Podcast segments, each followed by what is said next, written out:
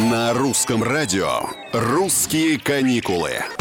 Всем привет, с вами Петр Кузнецов. Эксперты спрогнозировали новые тренды в путешествиях в этом году. Отмечается, что прежде всего поменялась география поездок российских туристов. Если раньше наблюдался высокий спрос на бронирование отелей в Ялте, Сочи, Алуште, то сейчас путешественники стали чаще интересоваться проживанием в Уфе, Волгограде, Калининграде и даже Воронеже.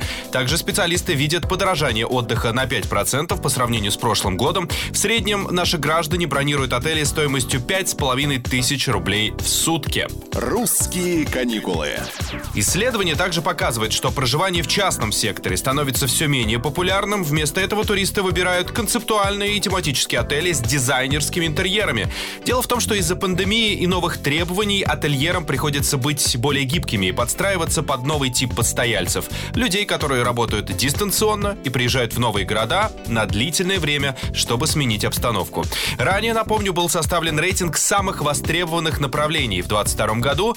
Первое место занял Дубай, на втором месте разместился Лондон, дорогущий Лондон, на третьем – мексиканский Канкун экзотично.